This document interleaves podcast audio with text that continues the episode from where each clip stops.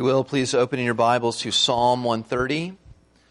Psalm 130. Toward the middle of your Bibles or is the book of Psalms. We're at Psalm 130, page uh, 518. If you would like to use the Bibles we've provided for you in the seats in front of you, I do encourage you um, to have the, the Word of God open. It's my intention only to explain what is in God's Word. And so I want you to be looking at God's Word. We're, we're in the series called Look Up, where um, the nation of Israel is, is uh, making its way up the mountain of God. And they did this three times a year during the festivals to, to be in the presence of God in Jerusalem. And the songs that we're going through each week are the, the truths that the Lord wanted to sow into their hearts and to do so by their singing. These are pilgrim songs. And so these are the songs of Christians, Christians who are pilgrims making their way into the presence of God in heaven. And in this section of Scripture, God is, is filling us with reasons to look up to Him. And in some of these passages, He's telling us to look up because He's telling us about what takes us down. And that is true, certainly of our passage this morning. If you look back in Psalm 129, verse 4, you see how the psalmist was rejoicing that the Lord is righteous because the psalmist had been taken down by the unrighteous people, and he was celebrating how God is going to take down the unrighteous. And as if the psalmist is still thinking on the righteous judgment of God, we get to Psalm 130. And as he's reflecting on the certainty of infinite loss for sinners because God is righteous. The psalmist in Psalm 130 confesses, O Lord, I am a sinner too. What will your righteousness do to me? Let's ask the Lord to bless the preaching of his word. O God, we are sinners, and you are righteous. And just because we call ourselves Christians or attend a church does not mean that you will stop being righteous and start overlooking our sin. And so, God, we pray that you would give us the spirit of wisdom and of revelation and the knowledge of our righteous Redeemer, and open and enlighten the eyes of our hearts that we may know hope and may know it in Christ. O oh God, do all this and more by the power of your Spirit. Amen. If you will stand with me at the reading of God's perfect and inerrant word. Psalm 130. Here is God's word to you and to me this morning. A song of ascents. Out of the depths I cry to you, O Lord. O Lord, hear my voice. Let your ears be attentive to the voice of my pleas for mercy. If you, O Lord, should mark iniquities, O Lord, who could stand? But with you there is forgiveness, that you may be feared. I wait for the Lord. My soul waits, and in his word I hope. My soul waits for the Lord more than watchmen for the morning, more than watchmen for the morning. O Israel, hope in the Lord, for with the Lord there is steadfast love, and with him is plentiful redemption. And he will redeem Israel from all his iniquities. You may be seated.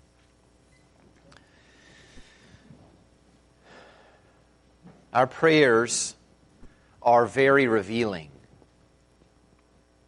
What you pray,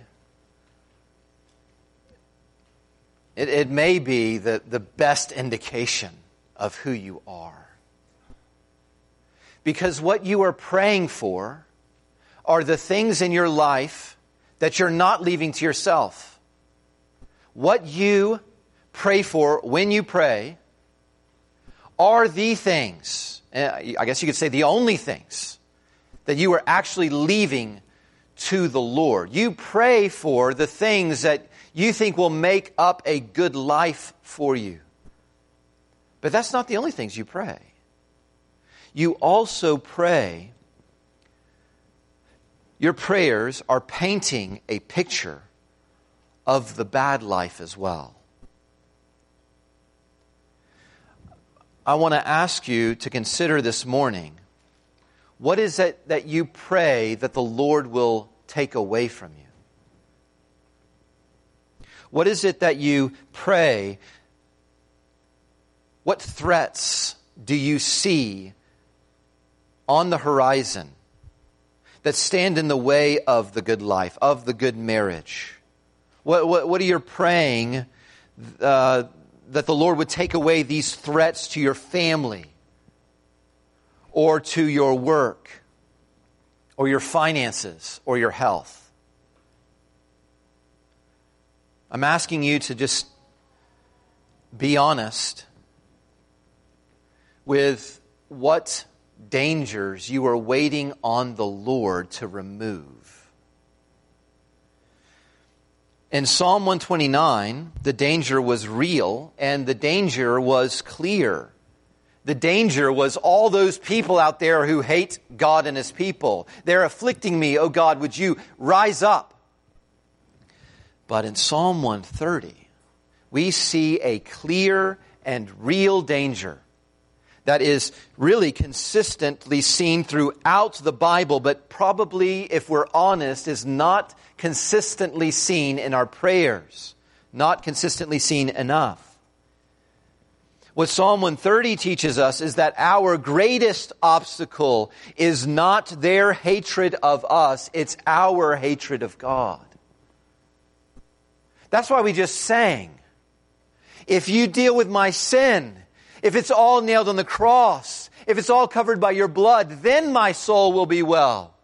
It doesn't matter how Satan attacks me. It doesn't matter if the powers of hell come against me. If all of my sin is taken care of, then will my soul be well. But the, the other idea is that on the day of judgment, when Jesus comes and the clouds are rolled back as a scroll,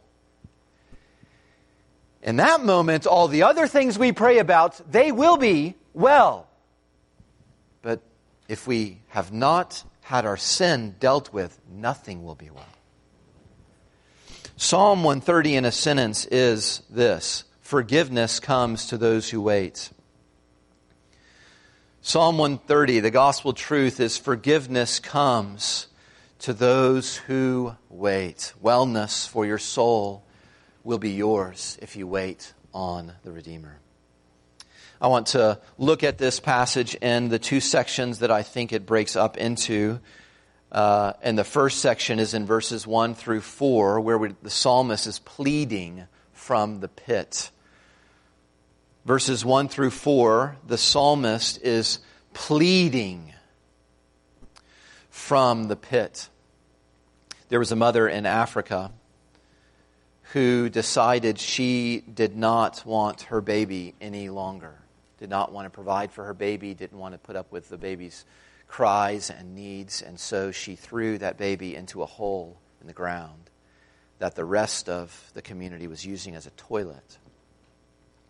And, and after a while of the baby being used in that way, after the boy who would become B.J. Omandi, had been eaten by maggots. Just before he died, someone heard his cry and came for him. And that is the spirit of verses 1 and 2. The psalmist is crying out, Hear me. Hear me, Lord. This is a pilgrim. This is someone who belongs to the Lord, who, who wants to be with the Lord, whose treasure is to be with God and to be accepted in His sight. And this pilgrim is desperate in the deep, it says. Now, in the Bible, the depths that we read about in verse 1 and 2, they, they could be a reference to a pit or, or even in an ocean. And those who cry out from the depths are those who, if you just think about the imagery, they are distant from the one that they want to hear them, the one who can make a difference in, in them experiencing their desperation in the depths. They are desperate because they have already tried to climb out.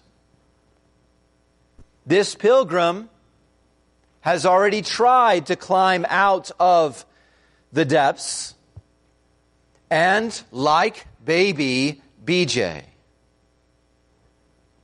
could not, was unable, lacked the ability to get themselves out of the depths. The psalmist is teaching other fellow pilgrims like us whenever you cannot climb out, you cry out. If you find yourself in a pit so deep that you, despite all your efforts, cannot climb out, there is something left to do when you are despairing of life, whenever you are drowning under the waves, you cry out, and clearly it's not to your mama. There are certain depths that your friends cannot help you out of because they lack the same abilities to climb out of those pits. You cry out to the Lord because notice what he's crying for. Notice what he's crying for at the end of verse 2. What he's pleading for in the pit is not something that humans can give. People can be merciful, but that is not the kind of mercy that he is crying out for. That's not the kind of mercy he is desperately needing. And so he cries out to the someone whose name is mercy. When we just read that in Exodus 34, Moses, remember he said, Lord, Yahweh, said his name, show me your glory. And God's answer to him in showing his glory was to say his name, Yahweh, Yahweh, who is merciful. He needs someone who is so characterized by being merciful that his name is mercy. What is absolutely essential to understanding Psalm 130? You know, there, there, there's a way to treat the Psalms. We talked about this when we first started going through the Psalms, like it's a jukebox. You know, George Strait here, Andrew Peterson over here. You know, the, all of them are just detached from one another. They're not really related to one another. In fact, this is a book. And the Psalms all relate to one another. There's also a way to treat an individual psalm, like the individual verses are lyrics from different songs that don't really connect to one another. I want you to be very clear that the psalmist who is crying out in verses 1 through 2, we're told what he's crying out for in verses 3 through 4. It's the same thing he's waiting for the Lord for in verses 5 and 6. We're not just getting one or two verses that will help you whenever you are being oppressed by other people. You can go to Psalm 129 for that, not Psalm 130. But there is something that has sunk the psalmist in Psalm 130. He is not needing mercy from the world. He is not needing mercy for the enemies out there. His enemy is in the pit with him. So in verses 3 and 4, he moves from saying, Hear me, to forgive me. Forgive me. Verse 3 If you, O Lord, should mark my sins, should write them down, should record them and respond to them, O Lord,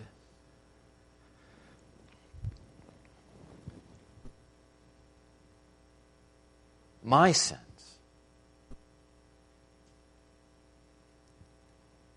He worships the same God he just rejoiced in in Psalm 129, who righteously comes against sinners.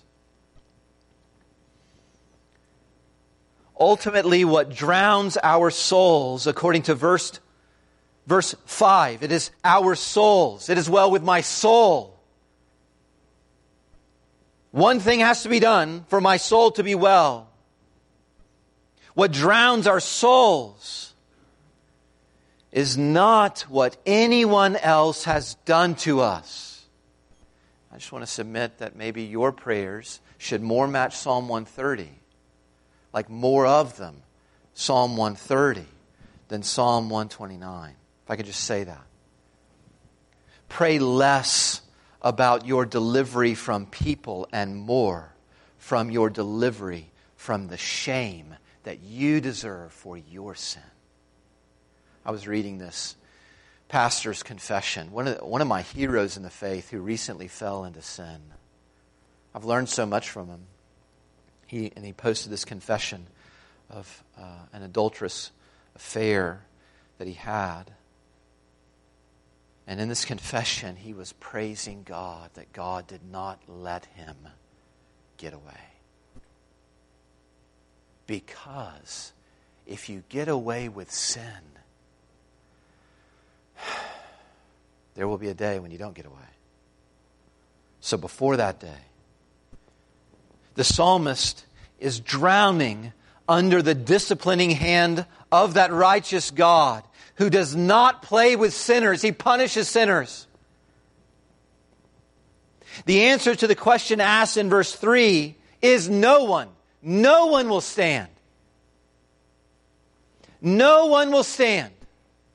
Most everyone I talk to about the gospel,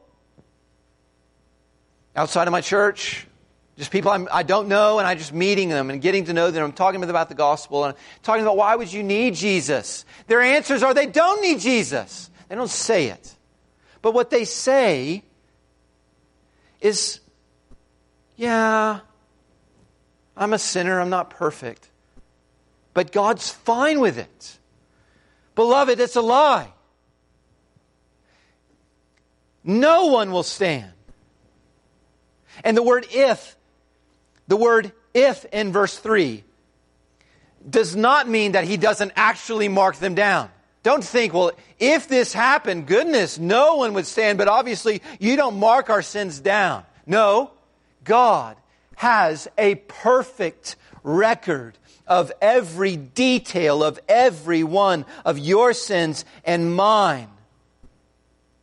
If it were true that God doesn't actually record our sins, then the psalmist would not be in the depths. He would not be sinking in shame and drowning in despair. He would not be if God, why am I taking this so seriously? No, God, you take this so seriously.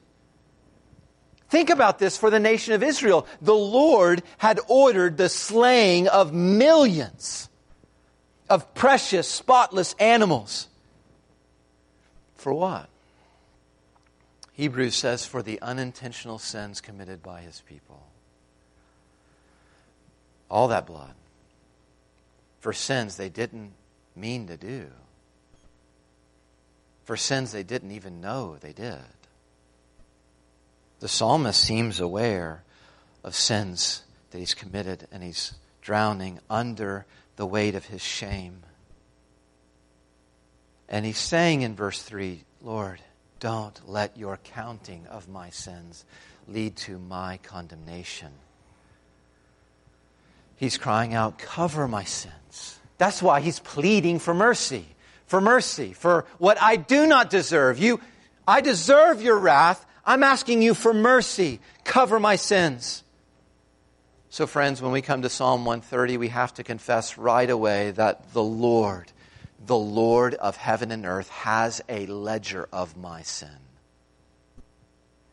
And he has a ledger of your sin. In the hymn that was written about this psalm, we sing of secret sins and misdeeds dark. The sins that no one, no human has seen, or you've been able to hide from at least the humans that matter most to you there's a ledger, and everything that is evil that you have thought about and that you didn't actually carry out, He knows them. You have not fooled Him. And if the Lord, this is what verse 3 is saying, if the Lord were just to respond and act upon his ledger, we would all be doomed. So please.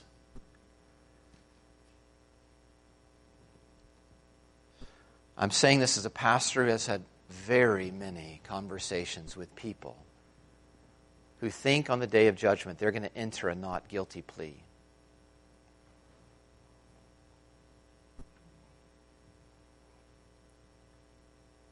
His eyes are on his ledger, not your lies or your deception of thinking you're better than other people and therefore you're good enough. The psalmist is crying out, Turn your ear to me. You're hearing a lot of prayers right now. Lord, don't miss mine. Turn your ear to mine. Bend down and hear my desperate call way down here in the depths that I've gotten myself into because of my sin. And the psalmist says that the Lord has heard. So the Lord does not just have a ledger of sin, He also has a book of the Lamb. That is the answer to all of the sins of all of his people. And for all of our sins, it couldn't be a lamb that was sufficient for our unintentional sins. It had to be a different kind of sacrifice that God Himself would give, not just for the people of one nation, but God gave His Son to have flesh so that His flesh might be cut and He might be killed so that his blood might cover all the sins of the souls of souls from every tribe, nation, people, and tongue. Jesus sang Psalm 130 for us. What I'm saying is Psalm 130 sings about Jesus. We're singing about Jesus when we read Psalm 130. But I'm also saying that Jesus sang Psalm 130, verses 1 and 2. Now, how can that be? That Jesus was in the depths of shame. It wasn't because of his sin, beloved. It was because of yours and mine. And he could sing it because he really bore it. And he bore it all, all of our shame, for all of our sins on the cross, as you'll hear from Adam later, he made him who knew no sin to be sin on our behalf, that we might become the righteousness of God in him. He became sin, and so experienced this for us so we wouldn't have to. And God heard his cry. God pulled his son out of the pit of his grave. And what that means in the New Testament is when God raised Jesus from the dead and pulled him out of the depths there of his despair and sh- bearing our shame. What that means is that Jesus has satisfied fully all of God's wrath for the sins of all of his people, all of his anger, personally directed at his people. Jesus took it all and then was raised from the dead as a sign that God has accepted that. Why?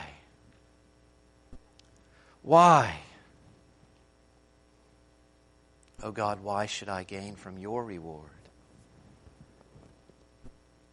Why love us so deeply that you didn't spare your only Son? Why have you answered my cry for forgiveness in so costly a way? The end of verse 4 tells us. You see that purpose word at the end of verse 4? That, or yours might say so that. That is the reason why he answers the cry for forgiveness. It says, doesn't it, that it's so that Christians might take their forgiveness for granted.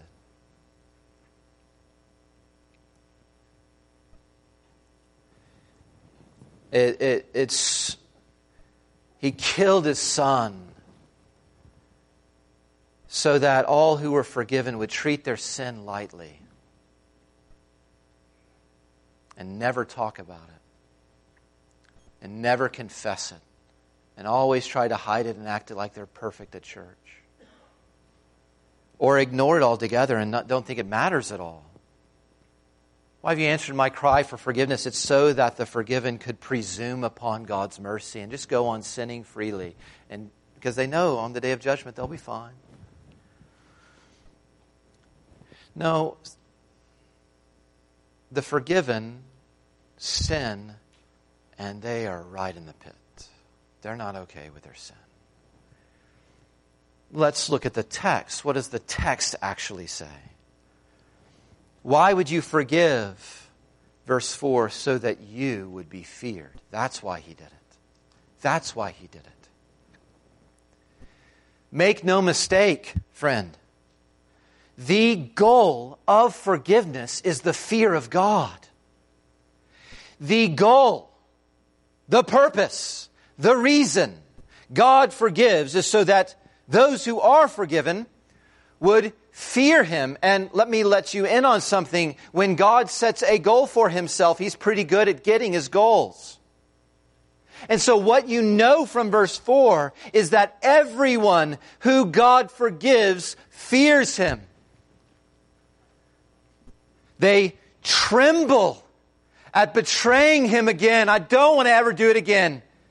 And we fear him by trusting that his ways of behaving are the better ways. So we don't want to go on in sin. Isn't this the way that the psalmist has already defined the fear of God for us? Psalm 128, two psalms before, verse 1. Let me summarize verse 1. Everyone who fears the Lord walks in his ways. Everyone who fears the Lord walks in his ways. Sin is what sunk us into despair. It is what separates us from our beloved. The psalmist doesn't want that. He wants to be forgiven, not so that he'll feel better in his sin, not so he'll feel better and keep on sinning. He wants to be forgiven because he loves the Lord.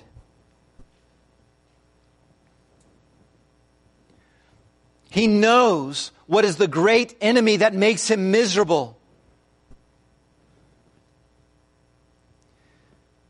And so the forgiven are rescued so that they may not get there again, no matter how often we actually end up there.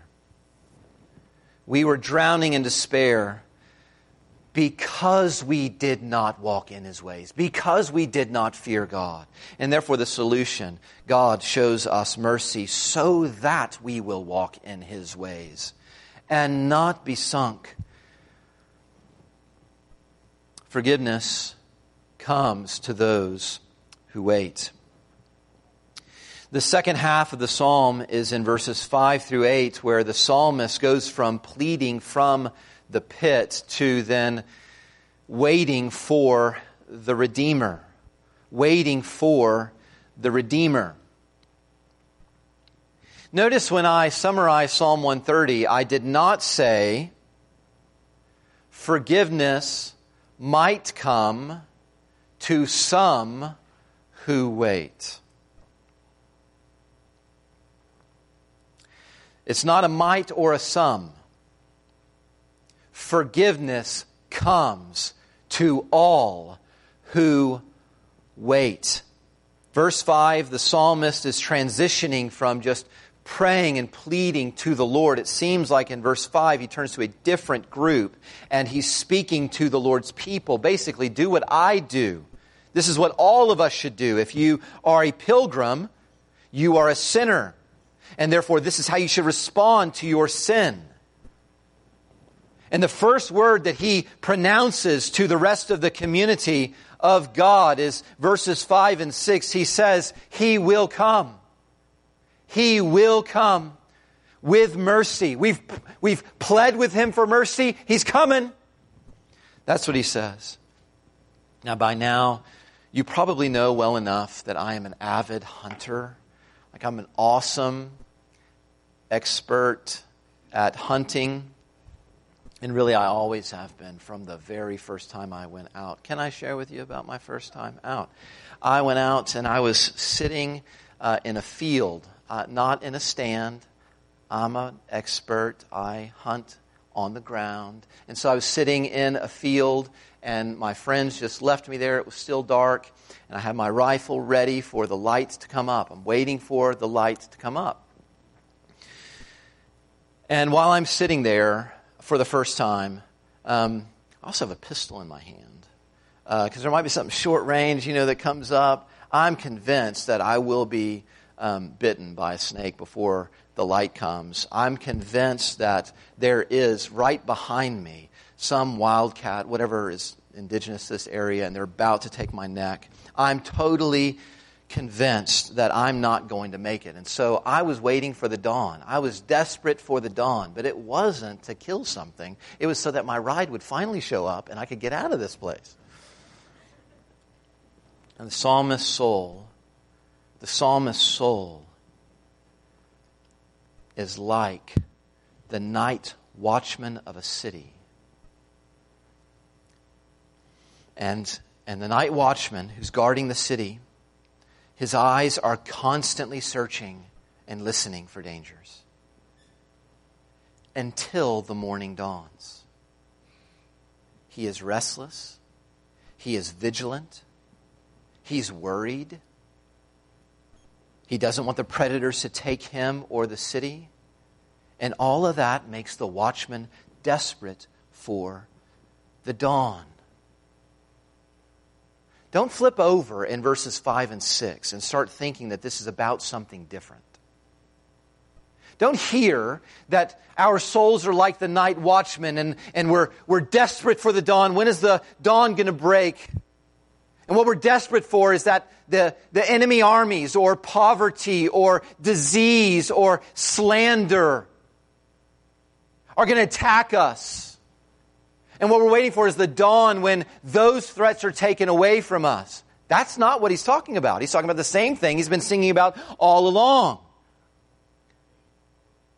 He's afraid of his sin. That is what will take his soul. That is what will kill his soul. And when he sins, he feels it most of all. My soul is like the watchman who's desperate for the morning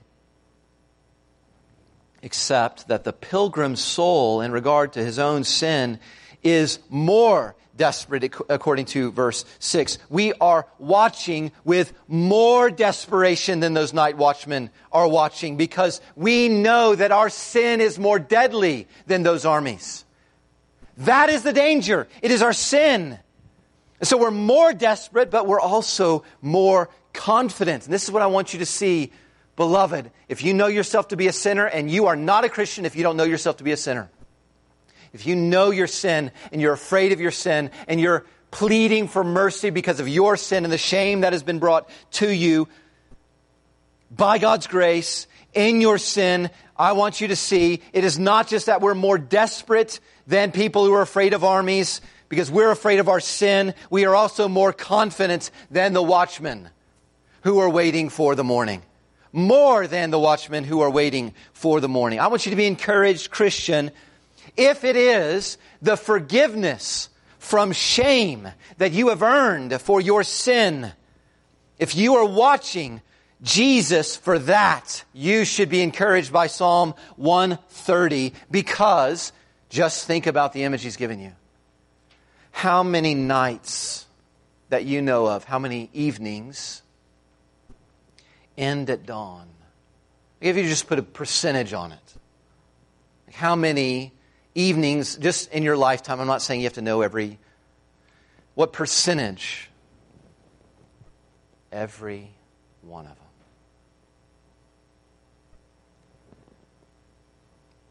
So the psalmist is singing. How many, how many of my soul sinking sins will Jesus forgive? Every one of them. He will come with mercy. Keep waiting. Keep watching. He's coming. But then he says in verses 7 and 8 another word to the people of Israel He will redeem. He will redeem Israel you should see the pattern. He is absolutely desperate and absolutely confident. He's coming and he's going to redeem us. The psalmist wants every pilgrim, everyone going to heaven. He's not just concerned for his own sin. Don't just be concerned with your own sin. Pilgrims are concerned about other people's sins and that they get to heaven. He's concerned with all people going to heaven. That, that we all would confess our sin with the confidence that the Lord will redeem every pilgrim from every soul sinking sin. I want you to see who he's talking about. Verse 7, it's not the whole world. He doesn't say he's going to redeem Egypt or Babylon. It's Israel. It's Israel who has hope. For, verse 8, the Lord to redeem or buy by his blood out of the pit, out of sin, out of shame. It's God's covenant people. Now, Israel's a lot bigger than it used to be. Israel is now made up of people from every tribe, nation, tongue, according to the New Testament. But you, I don't want you just to assume this means everyone. Forgiveness is a blessing that only people who are in covenant with God receive.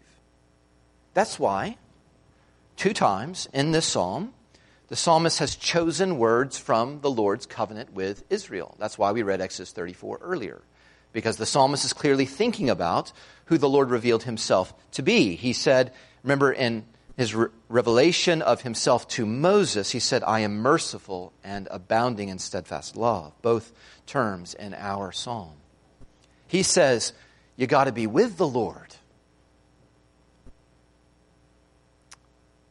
You got to be with the Lord with the Lord? Are you with Him? With the Lord is steadfast love.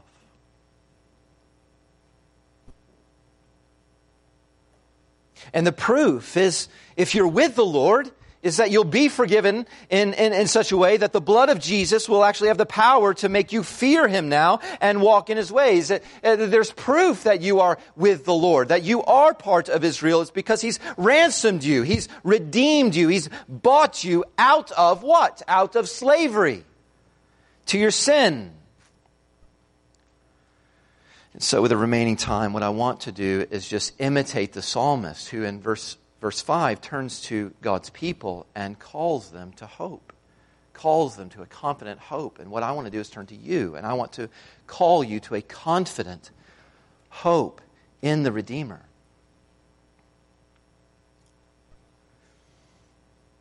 I don't assume that everyone here is walking in the ways of Jesus.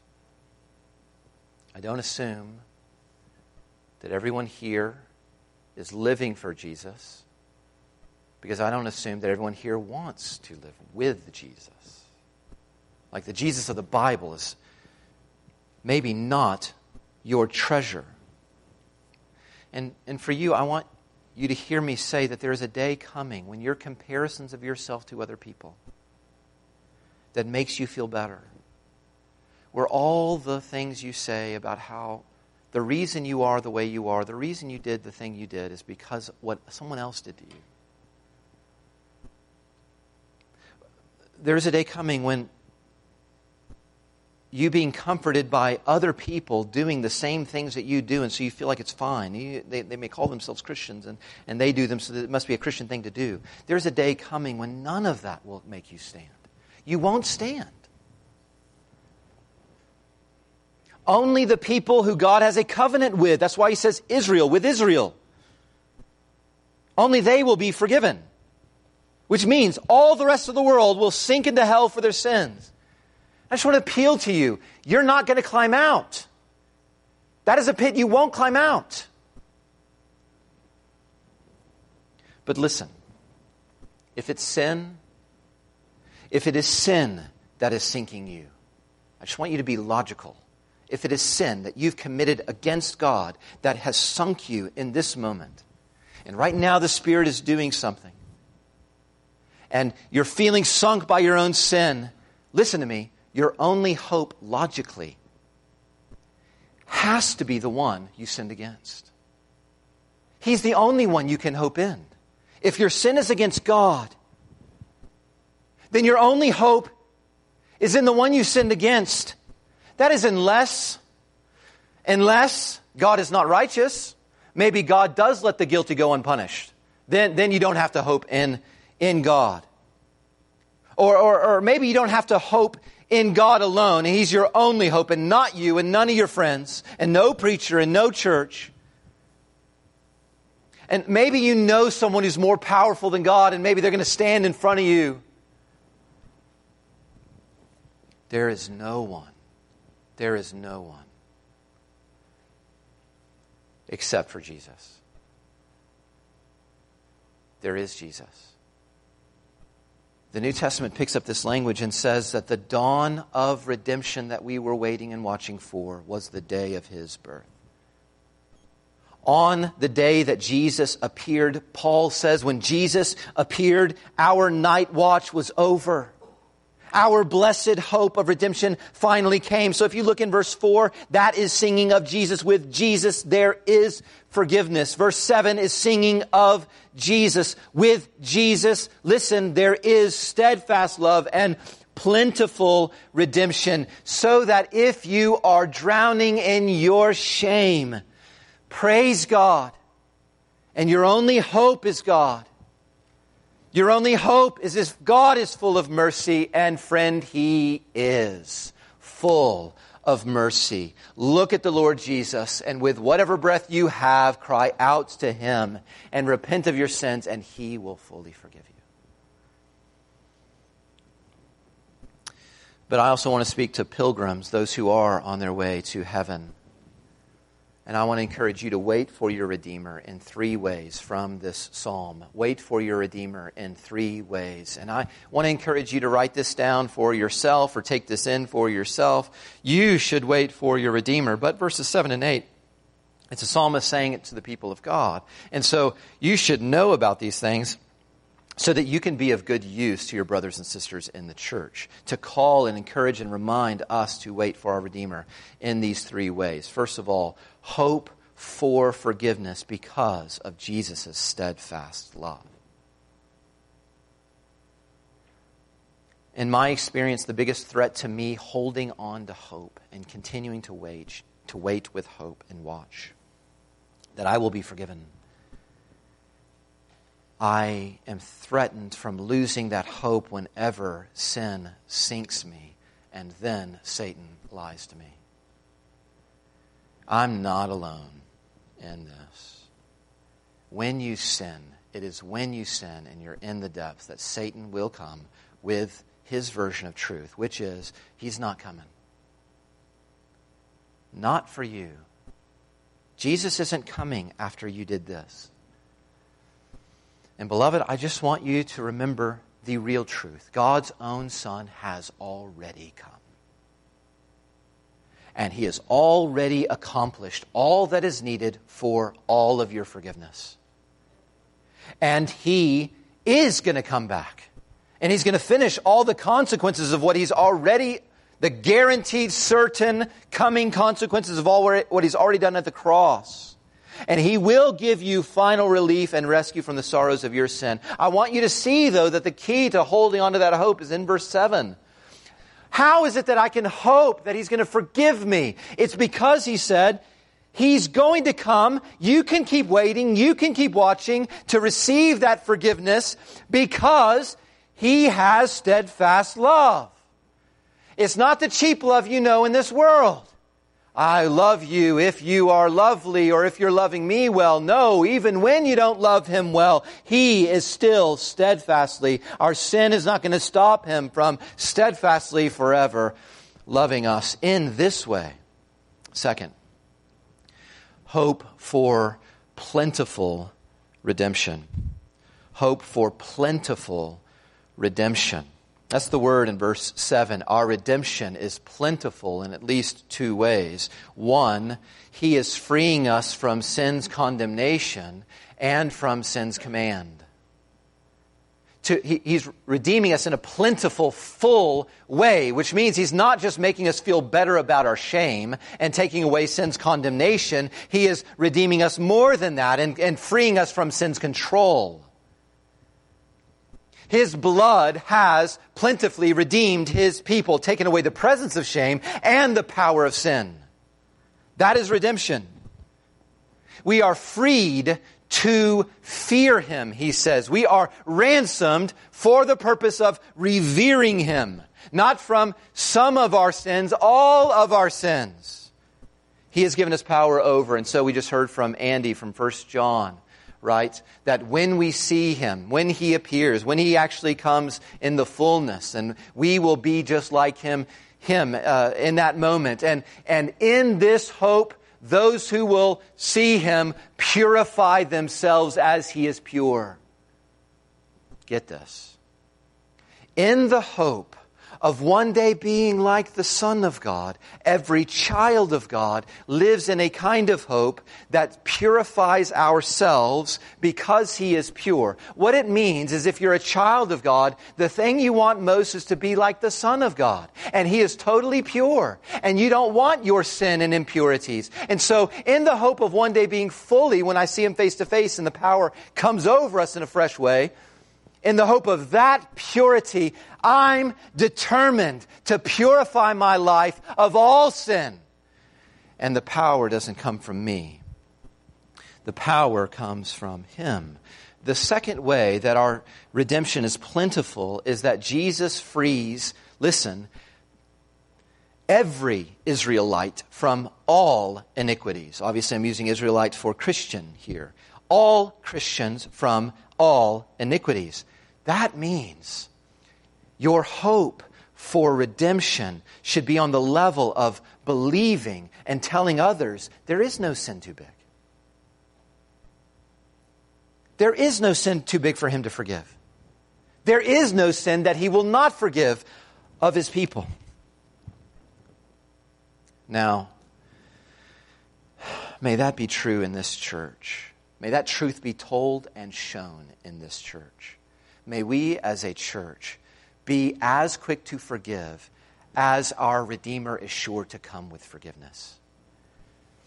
Third and finally, from verse 5, hope in the Lord's word for forgiveness.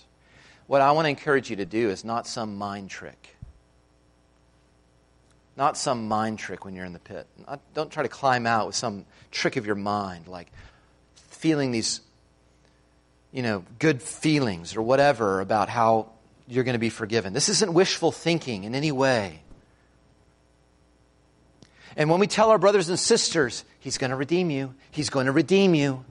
When we tell our own souls, He's coming with mercy. We are hoping not in our thoughts. We are hoping in the certain promises of the one who cannot lie and who is always faithful. Christian, Jesus loves you. He loves you.